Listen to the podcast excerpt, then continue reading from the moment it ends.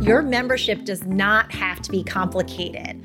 Okay, so one of the biggest challenges we hear from people uh, when we're coaching entrepreneurs, even considering a membership, is that they're afraid that a membership is going to bog them down. They're going to be overwhelmed. It's going to be complicated.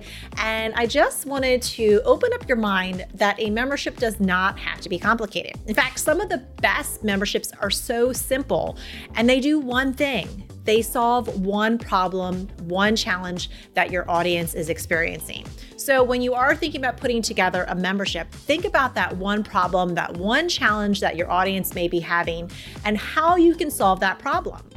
It can be through coaching, but it could also be through something as simple as resources like a template or worksheets. Uh, it could be collaborative brainstorming. Uh, not all memberships are built the same and they don't have to be complicated. Just come back to that one problem, that one challenge that your member would love to have solved, and your membership is the solution for that. So let's get rid of this thought process that memberships have to be complicated, tons and tons of work, weighing us down. Memberships actually can be really quite empowering empowering for your audience and empowering for you as a business owner because you're going to be providing real transformation over time and you're going to be doing it in a way that's going to be simple, solving that one problem, not complicated, and really giving people results. So don't overcomplicate it and think of how your membership can give results. Keep it simple, keep it to that one thing, that one problem you're going to solve, and really help your members with that transformation.